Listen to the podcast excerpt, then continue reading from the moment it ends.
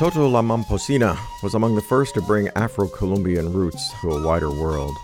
She subsequently took up residence in Paris, studied music at the Sorbonne, and performed her traditional repertoire for appreciative European audiences before returning to Colombia.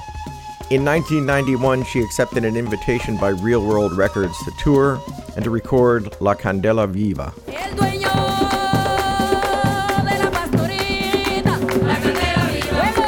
Oye, que me quemo. La candela viva. Que me baile la tambora. La candela viva. Con el golpe chimichagua. La candela viva. Exhumed from the Real World archives nearly a quarter century later, studio outtakes from those sessions are the foundation of a new release, Tambolero.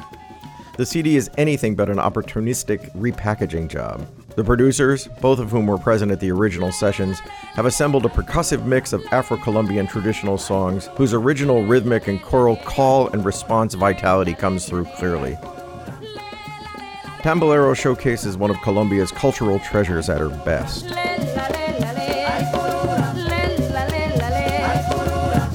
You can read Michael Stone's full review, along with a complete song from the recording in RootsWorld, right now at www.rootsworld.org. I'm Cliff Fernald for RootsWorld Magazine.